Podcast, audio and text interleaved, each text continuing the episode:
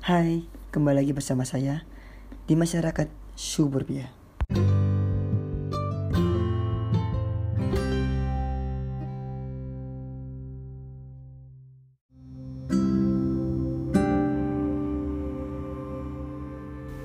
Jadi episode yang kelima ini kita akan ngebahas tentang penyu dan teman-temannya. Sebelum kita ngebahas tentang penyu lebih jauh, aku mau nanya sesuatu nih. Pernah gak sih kalian tuh bingung dengan istilah penyu dan kura-kura? Emang sepintas keduanya mirip kan? Tapi sebenarnya mereka itu beda. Meskipun hewan ini sama-sama memiliki cangkang dan berkaki empat, tapi benar-benar beda. eh yang pertama kita bahas tentang penyu dulu. Bedanya apa dengan kura-kura? Jadi penyu itu hewan yang hampir seluruh hidupnya dihabiskan di air, terutama di lautan. Satu-satunya waktu hewan ini datang ke daratan hanya untuk bertelur setelah semua telurnya berhasil keluar dan uh, kayak udah keluar gitu uh, penyu ini akan balik ke lautan lagi dan meninggalkan calon anaknya atau yang bisa disebut dengan tuki. Berbeda dengan kura-kura yang um, dia tuh melakukan apa namanya kayak pengeluaran telur tuh ya kayak reproduksinya mengeluarkan telurnya itu di daratan. Dan saat bertelur itu, si kura-kura ini cenderung memberikan perlindungan ke anak-anaknya selama kurang lebih 80 hari menetas. Itu dari uh, cara dia bertelur ya dan mengerami.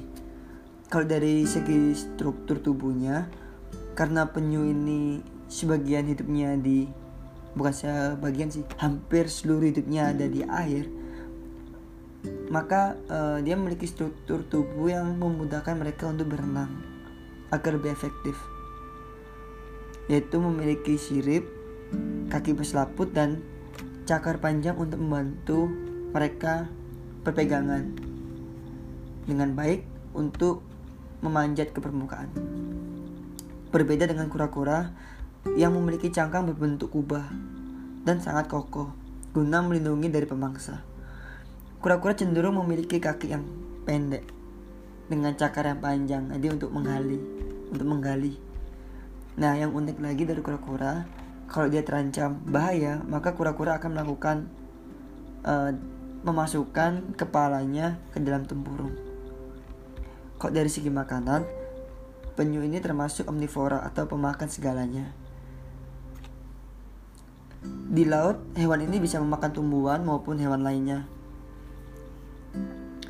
Selain itu, penyu juga e, bisa memakan ikan-ikan kecil, ubur-ubur dan selang dan serangga seperti cacing tanah. Sedangkan kura-kura termasuk herbivora atau pemakan tumbuhan. Hewan ini banyak mengkonsumsi berbagai jenis sayuran, buah-buahan, rumput laut dan bunga. Kalau dari umur, penyu memiliki umur sekitar 60 sampai 70 tahun. Sedangkan kura-kura memiliki usia yang lebih panjang, yaitu 80 tahunan lebih sampai 150 tahun. Bahkan ada kura-kura yang tertua yang saat ini masih hidup itu usianya sekitar 183 tahun. Jadi itu perbedaan dari um, penyu dengan kura-kura. Jadi penyu di Indonesia sendiri tuh ada 6 dari 7 spesies karena Indonesia ini sebagai habitat mencari makanan dan berkembang biak atau sekedar untuk bermigrasi dari Samudra Pasifik ke Samudra Hindia dan sebaliknya. Keenam spesies ini tuh ada penyu hijau, penyu sisi, penyu pipi, penyu lekang, dan penyu tempayan. Yang paling banyak itu penyu hijau sih sebenarnya yang sering kita yang sering ditemuin lah yang sering ketahuan terus uh, semua penyu ini statusnya rentang terhadap kepunahan jadi uh, mereka ini sangat terancam punah eh terancam punah Menurut UCN, ancaman utama yang dihadapi oleh penyu laut ini mencakup perburuan dan perdagangan telur serta bagian-bagian tubuhnya. Kerusakan habitat juga dan pembangunan kawasan di pesisir. Serta ancaman dari uh, maksudnya ancaman di laut dari aktivitas perikanan. Masih banyak masyarakat Indonesia yang berburu telur penyu untuk dijual dan dikonsumsi.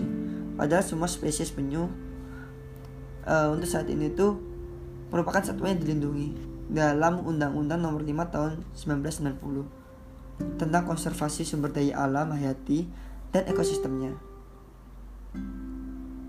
Tidak hanya itu, perburuan penyu juga uh, diambil karapasnya dan jadikan aksesoris seperti gelang, leontin, dan sebagainya hingga diawetkan menjadi pajangan yang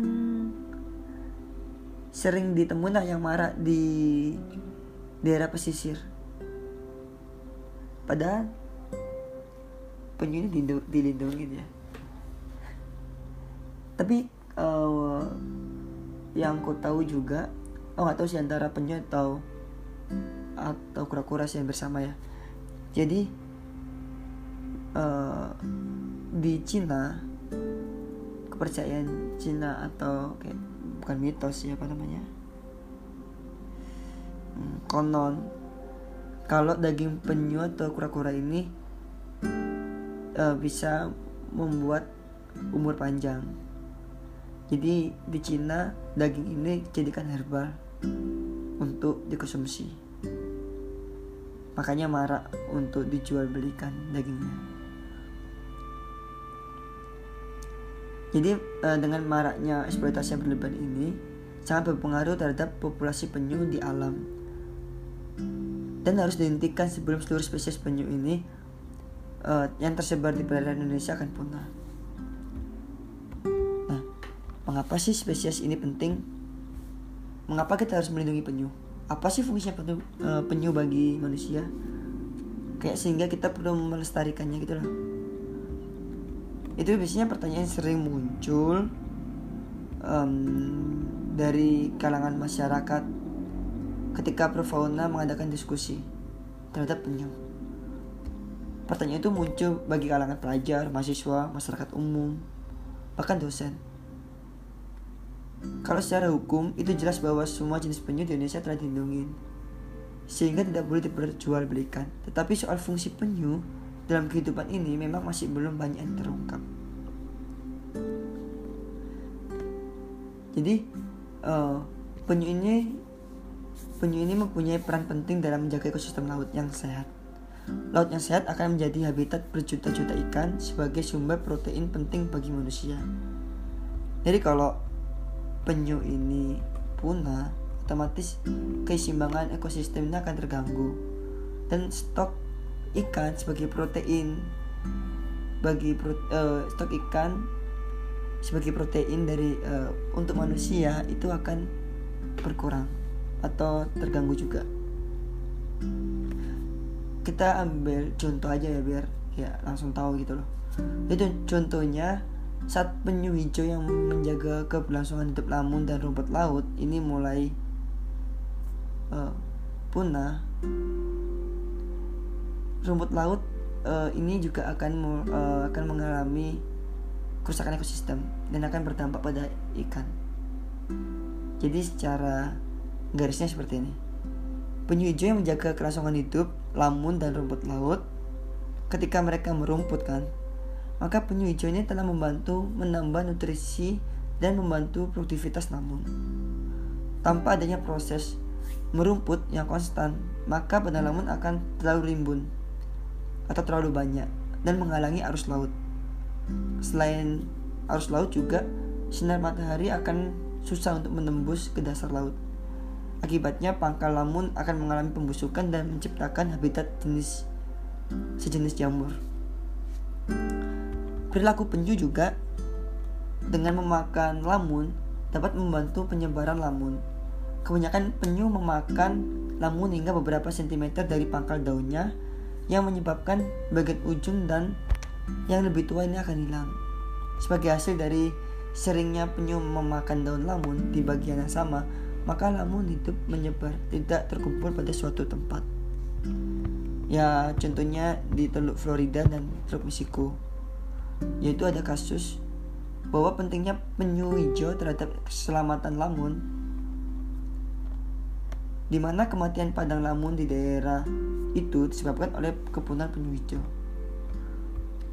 Peran dalam menjaga ekosistem laut yang sehat juga dilakukan oleh penyu sisik. Dibekali dengan mulut seperti paruh burung, penyu sisik ini memakan berbagai jenis spons. Dengan demikian, mereka dapat mengontrol komposisi spesies dan distribusi spons dari ekosistem terumbu karang. Ini kalau kalian belum tahu bahwa uh, spons dan terumbu karang ini berkompetisi untuk uh, berkompetisi dalam kesediaan ruang suatu ekosistem itu. Jadi ini termasuk ketutupan karang karena skripsiku tentang ekosistem terumbu karang, jadi mencatat tentang tutupan karang.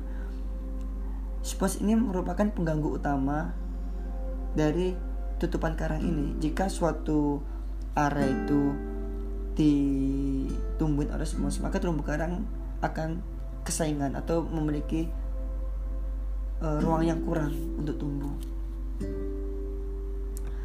Jadi spons ini secara agresif bersaing tempat dengan terumbu karang. Dengan memakan spons, maka penyu sisik dapat memberikan keselampat, kesempatan kepada terumbu karang untuk berkoloni dan bertumbuh.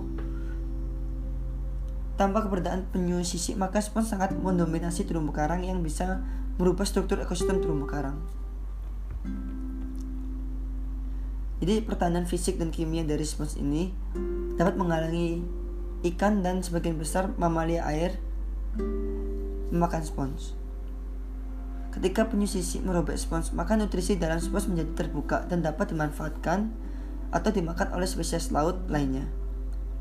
Yang biasanya mereka tidak dapat membuka lapisan luar dari spons tersebut.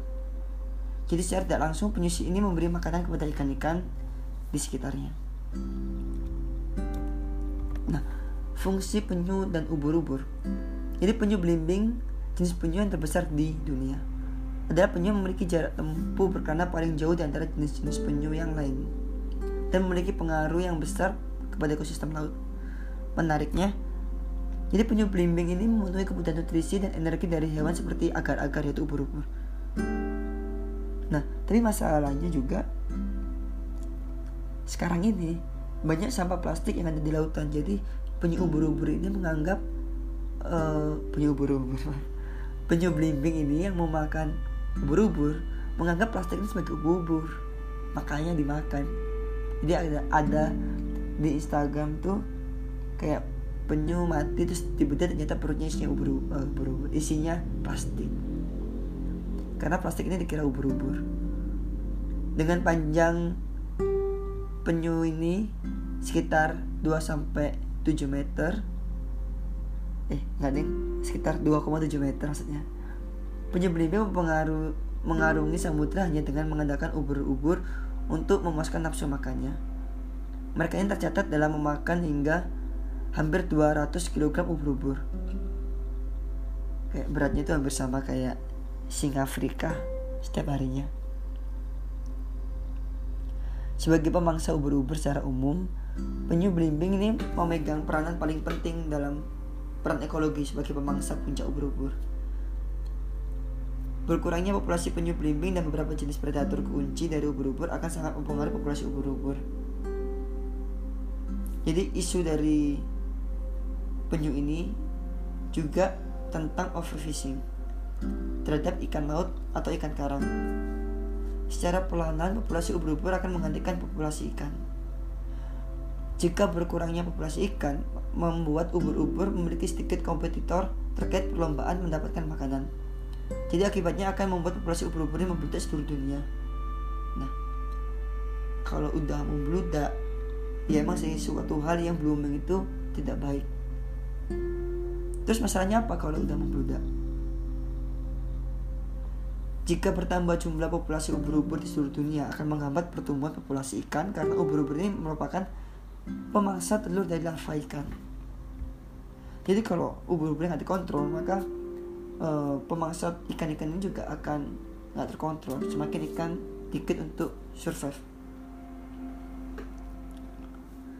Penyu yang doyan makan ubur-ubur bukan hanya perlu uh, penyu belimbing aja, tapi juga ada penyu hijau dan tempayan. Yang tentunya laut menjadi tidak indah jika isinya cuma ubur-ubur aja kan. Nah, fungsi lainnya itu penyu memberikan makanan kepada ikan. Ada beberapa hewan dan tumbuhan yang menempel di karapas penyu seperti teritip, alga dan hewan-hewan kecil yang biasanya disebut dengan epibion. Hewan dan tumbuhan ini juga menjadi makanan bagi ikan dan udang. Ada beberapa jenis ikan dan udang pembentuk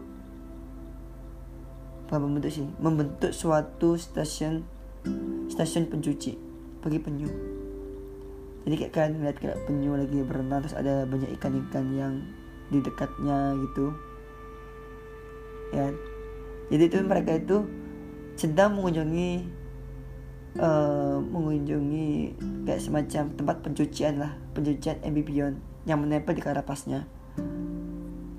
Jadi ini merupakan suatu simbiosis mutualisme saling menguntungkan. Jadi penyu dapat dibersihkan ikan-ikan dapat makanan.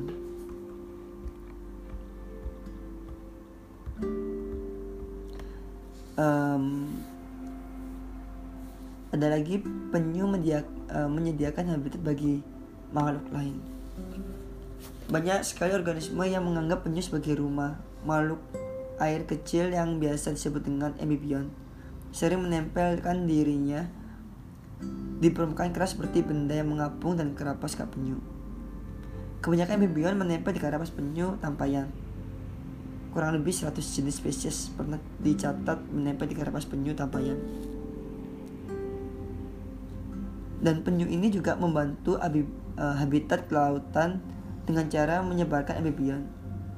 Jadi contohnya, luasan sebaran organisme yang dilakukan oleh penyu adalah tersebarnya tertib uh, yaitu amphibian penyu yang paling umum sekitar 94% yang tercatat dari penyu tempayan tempayan yang bertelur menjadi tuan rumah dari teritip kalau di laut terbuka berkilometer dari pantai penyu merupakan oasis bagi burung dan ikan sama seperti sampah yang mengapung penyu menjadi tempat beristirahatnya atau mencari makan dan tempat berlindung dari berbagai predator. Nah, kita mulai mengenalkan satu-satu ciri-ciri penyu. Di sini ada penyu belimbing, di mana penyu belimbing ini memiliki kulit cangkang berwarna gelap dengan bintik-bintik putih yang tidak sekeras penyu lainnya. Dengan sirip panjang dan berat 180 cm. Nah, enggak panjangnya itu sekitar 150 cm dan beratnya 500 kg jadi kayak sekitar segitulah merupakan penyu laut terbesar dan salah satu reptil terbesar yang masih hidup kalau kalian belum tahu jadi penyu ini termasuk reptil terbesar di laut dan dia termasuk hewan um, apa namanya ya hewan purba. Jadi dia tuh hidup dari zamannya uh, dari zaman dinosaurus. Kalau penyu belimbing ini uh, ketika bertelur si betina sekitar 4 sampai 5 kali per musim. Jadi setiap kali dia bertelur bisa sampai 60 hingga 230 telur. Tapi uh, anehnya itu setengah dari telur di setiap sarang yang sangat kecil untuk dapat berkembang dengan baik. Penyu belimbing bertelur setiap 2 atau 3 tahun dengan masa inkubasi sekitar 60 hari. Ini cukup lama juga ya. Kalau penyu belimbing ini uh, kebiasaan makannya sangat luar biasa karena hanya makanan-makanan rendah energi dan rendah protein dari makhluk-makhluk lunak seperti ubur-ubur, cumi-cumi. Kalau penyu hijau ini memiliki warna yang kehijauan dan atau coklat hitam gelap. Cangkangnya bulat seperti telur kalau dari lihat di atas gitu ukurannya sekitar 80 sampai 150 cm dengan berat 132 kg umurnya kurang lebih 45 sampai 50 tahun. Dan jika penyu betina ini bermigrasi dia dapat bermigrasi dengan wilayah yang sangat luas. Antara kawasan mencari makanan dan bertelur tetapi cenderung untuk mengikuti garis pantai dibanding menyeberangi lautan terbuka kalau pola makannya uh, penyu ini termasuk herbivora makanan utama mereka adalah lamun laut atau al alga yang hidup di, di daerah perairan tropis dan subtropik. Tapi anak-anak diasumsikan omnivora untuk mempercepat pertumbuhan mereka. Dan kemungkinan besar terjadi transisi bertahap saat penyu mencapai besar dan cukup untuk menghindari predatornya. Kalau penyu tempayan ini berbentuk kerapas menyerupai tempayan. Kerapas penyu dewasa berwarna coklat kemerahan dan berbal dan bagian perutnya berwarna kuning pucat ya memiliki lima pasang lempengan lah pada kerapasnya. Kepalanya berukuran sangat besar. Kalau pola makannya, penyu ini termasuk karnivora, memakan kerang, kepiting, bulu babi, siput, dan ubur-ubur. Kalau penyu pipi, ini sering ditemuin di Indonesia. Dia menyukai belerang dangkar. Dan kayaknya jenis ketemunya penyu pipi dari tadi. Tadi sore dia lagi di daerah di daerah Kalimantan terus dia di perairan dangkal tuh ketemu penyu gitu kayak penyu pipi gitu sih kayaknya keren buat Janis. Dan penyu ini sering di ya ditemuin di wilayah utara Australia. Pada bulan Oktober hingga Februari jadi musim-musim ini ya penyu pipi untuk uh, kehidupannya sering besaran di wilayah utara Queensland dan durasinya bisa lebih panjang menjadi sepanjang tahun di wilayah barat laut Australia. Statusnya untuk saat ini terancam punah dengan berat sekitar 90 kg. Panjangnya bisa sampai 1 meter ya dengan lengkungan 90 cm. Ciri fisiknya Kerapasnya berwarna kelabu, berbentuk pipi dan rata. Hanya sedikit lengkungan kecil gitu di luar sisinya. Terdapat empat pasang lempengan pada kerapasnya. Kalau pola makan pada penyu ini, si um, penyu ini termasuk omnivora. Jadi dia memakan lamun, karang lunak, teripang, ubur-ubur, karang dan udang dan invertebrata lainnya. Dan yang kelima penyu sisik meski telah dilindungi oleh global di bawah CITES dan hukum nasional yang berlaku di berbagai negara, pedagang produk yang berasal dari penyu sisik masih banyak temukan hingga saat ini. Jadi kayak ini sebuah ancaman bagi populasi penyu sisik secara global. Jadi populasi dari penyu sisik ini udah menurun drastis 80% dalam satu abad terakhir. Penyu ini memiliki berat sekitar 40 60 kg dengan panjang 1 sampai 90 maksudnya 1 meter sampai 1 meter setengah lah. Ciri-cirinya dia memiliki muka yang kecil dan rahang seperti burung raja wali. Sisi penyu ini bergaris-garis dan terlihat seperti marmer berwarna kuning atau coklat. Sekali bertelur, kurang lebih 130 butir tiap kali bertelur. Dengan pola makan yang cenderung herbivora, eh maaf, karnivora. Karena uh, dia menggunakan paruhnya untuk memangsa dari terumbu karang. Makanan utama adalah karang lunak seperti spons dan anemon dan cumi dan udang. Ada penyu lekang lekang lekang ya itulah di selama ratusan tahun penyu lekang diburu untuk daging dan kulitnya kondisi keberadaannya kini belum pulih setelah dieksploitasi secara berlebihan selama beberapa abad jadi meski spesies ini memiliki jangkauan yang luas namun jumlah lokasi penting untuk mereka berkembang biak sangat terbatas. Jadi uh, ada beberapa tempat yang dikonservasi untuk perlindungan agar penyu dapat bereproduksi dengan aman. Karena penyu ini uh, memiliki kematangan seksual yang lumayan lama sih, sekitar 12 tahun. Ribuan penyu lekang betina akan naik ke permukaan secara serentak untuk bertelur dalam periode 2 sampai 3 hari lamanya. Perilaku ini kemungkinan merupakan hasil adaptasi dari penyu lekang untuk melawan predator yang mengancam ketika proses bertelur terjadi. Tapi masalahnya, penyu lekang ini sering kali memilih wilayah pesisir yang kecil dan sempit sehingga sarangnya itu saling kayak menimpa satu sama lain gitu. Jadi populasi yang ada sekarang ini sekitar 800 ribu penyu lekang betina tersebar di seluruh dunia. Dengan berat rata-rata 45 kg dengan panjang sekitar 70 cm. Nah kalau penyu kempis sendiri ini memiliki ciri-ciri um, kerapas yang berwarna hijau tentara. Tapi penyu ini ada di Indonesia. Dia dapat bertelur sekitar 110 butir dalam sekali bertelur dengan pola makan omnivora. Itu makanya kepiting, udang, lobster, namun alga siput, ikan dan ubur-ubur dan yang harus kalian ketahui itu ada hal unik dari penyu.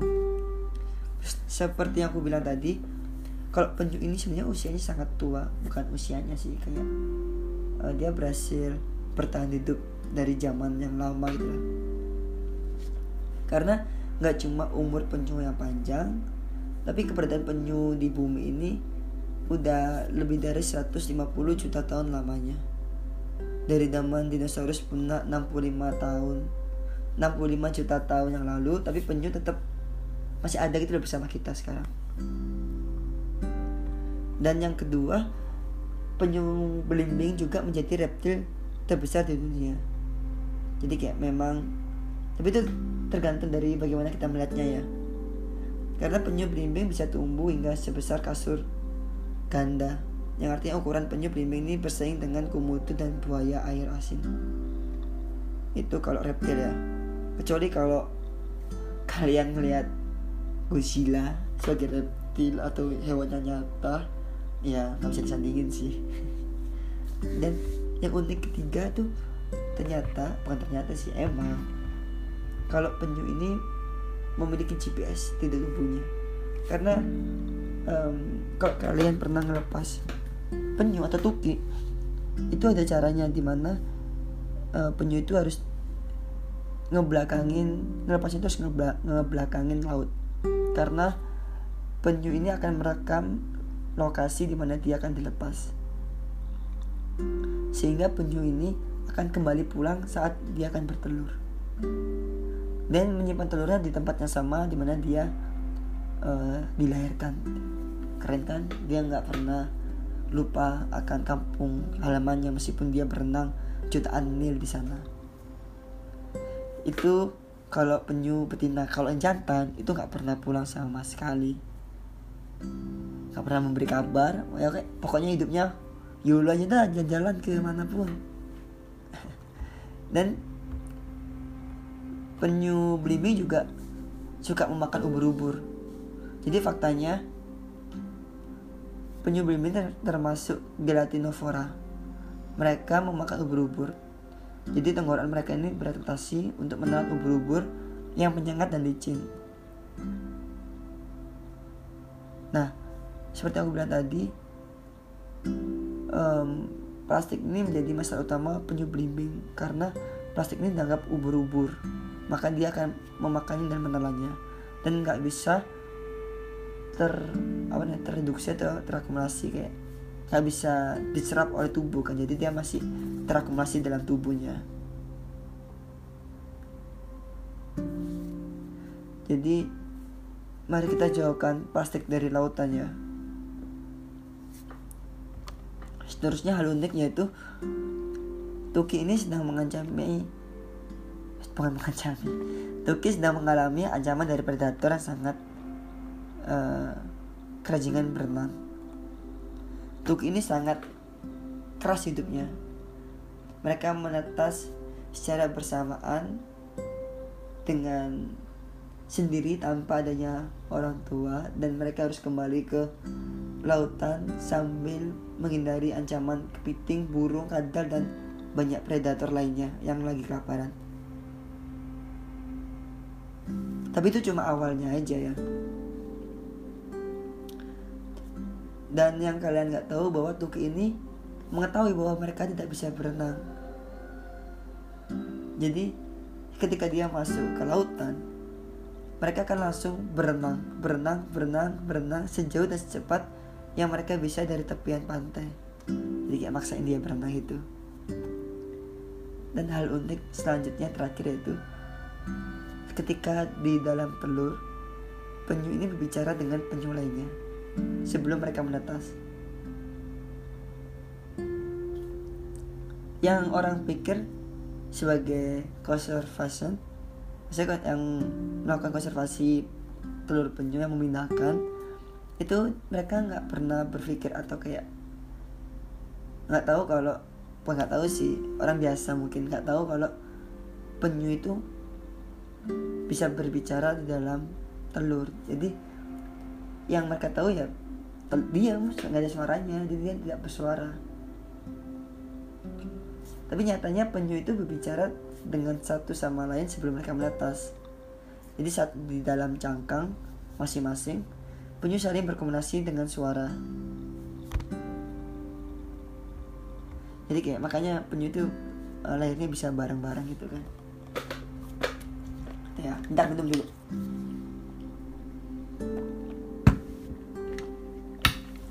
Nah, ada lagi yang terakhir. Kalau um, kelamin dari penyu itu dapat diakalin. Jadi uh, kelamin penyu itu tergantung suhu yang ada. Jadi kalau suhunya dominan ini nanti semuanya itu satu generasi atau satu sekali bertelur penyu itu sama kelaminnya sebagian besar. Jadi kita akan berlanjut ke ancaman bagi penyu. Jadi ada tiga hal sebenarnya tentang kerusakan habitat, perburuan liar, dan perubahan iklim. Jadi banyak hal tentang um, ancaman dari penyu ya. Jadi kayak udah adanya individu yang sedikit pengambilan secara langsung telur-telur penyu secara tradisional pengambilan secara tidak langsung dengan kayak jaring gitu atau terbunuh jaring yang betina dewasa gitu kan kayak kalau dia ke jaring otomatis dia nggak bisa bereproduksi lagi kan atau mati dan penjemparan kayak penyebaran plastik gitu. Banyak penyu yang kehilangan tentang rusaknya habitat. Karena pembangunan tidak terkendali. Rusaknya pantai-pantai juga. Jadi uh, kayak seperti yang aku bilang tadi penyu akan pulang ke wilayah ke wilayah atau pesisir di mana dia dilahirkan. Jika pesisir itu dibangun atau di uh, atau berkembang kayak hotel atau apa pun otomatis penyu itu akan bingung dan dia tidak uh, tidak akan atau tidak punya tempat tidak akan punya tempat untuk bertelur.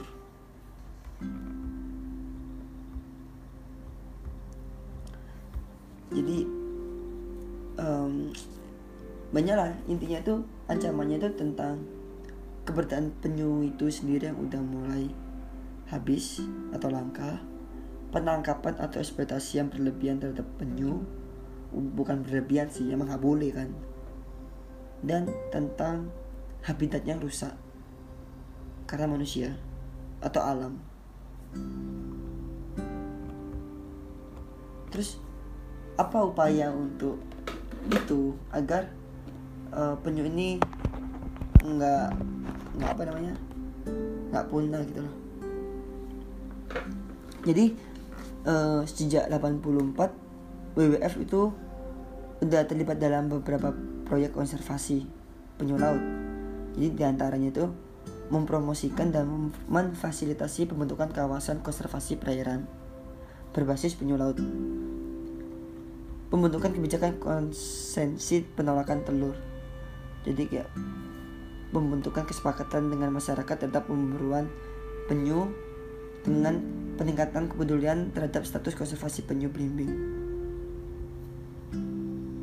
dan e, penanganan terhadap penyu laut yang sebagai baggage jadi kalau nelayan yang melaut untuk mengambil ikan A terus terdapat penyu di jarinya sebagai package maka uh, mereka harus paham atau sepaham untuk melindungi penyu itu dan melepasnya kembali.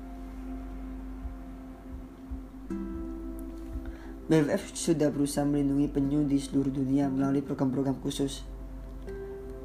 Itu contohnya seperti aksi meningkatkan kesadaran publik mengenai ancaman perubahan iklim, mengawasi pola migrasi penyu, pengembangan dan pendukung pengendalian perdagangan untuk mengatasi perdagangan satwa secara ilegal, melindungi wilayah-wilayah yang menjadi sangat uh, yang menjadi sangat penting bagi penyu ini untuk bersarang, serta mengurangi risiko tangkapan sampingan atau bycatch. Nah, bagi kita bagaimana kita bisa membantu? Ya, tentu pelajarin dan sebarkan informasi tentang beberapa jenis spesies kayak dengan podcast ini aku turut menyebarkan informasi terhadap kalian apa sih pentingnya penyu dan gimana cara mengkonservasi setidaknya dengan hal kecil itu kita bisa membantu laporkan jika ada uh, penangkapan penyu atau jenis-jenis hewan dilindungi lainnya ke setempat serta dukung upaya konservasi yang dilakukan oleh pemerintah dan NGO yang ada. Nah itu WWF ya. Di Bali sendiri ada konservasi uh, penyu di Bali. Tempatnya di Pulau Serangan. Jadi kayak mulia sekali tujuannya. Melakukan upaya konservasi atau penyelamatan penyu dari kepunahan. Upaya yang dilakukan yaitu relokasi sarang penyu dengan pengambilan telur-telur dan memindahkan ke tempat penangkaran agar terhindar dari pemangsa lainnya seperti ular, burung, kepiting atau bahkan tindakan pencurian oleh manusia. Karena kebiasaan kura-kura atau maksudnya maksudnya kebiasaan dari kura-kura laut atau penyu ini di mana mereka menetas ataupun taskan maka akan mereka kembali ke tempatnya sama. Nah upaya merelokasi ini adalah untuk langkah penyelamatan pertama untuk kelangsungan hidup mereka. Dan yang belum kalian tahu di alam bebas setiap induk ini punya siklus betulnya 2 sampai 4 tahun sekali dan naik ke pantai sekitar 4 sampai 7 kali untuk menempatkan telurnya di bawah galian pasir yang dibuat.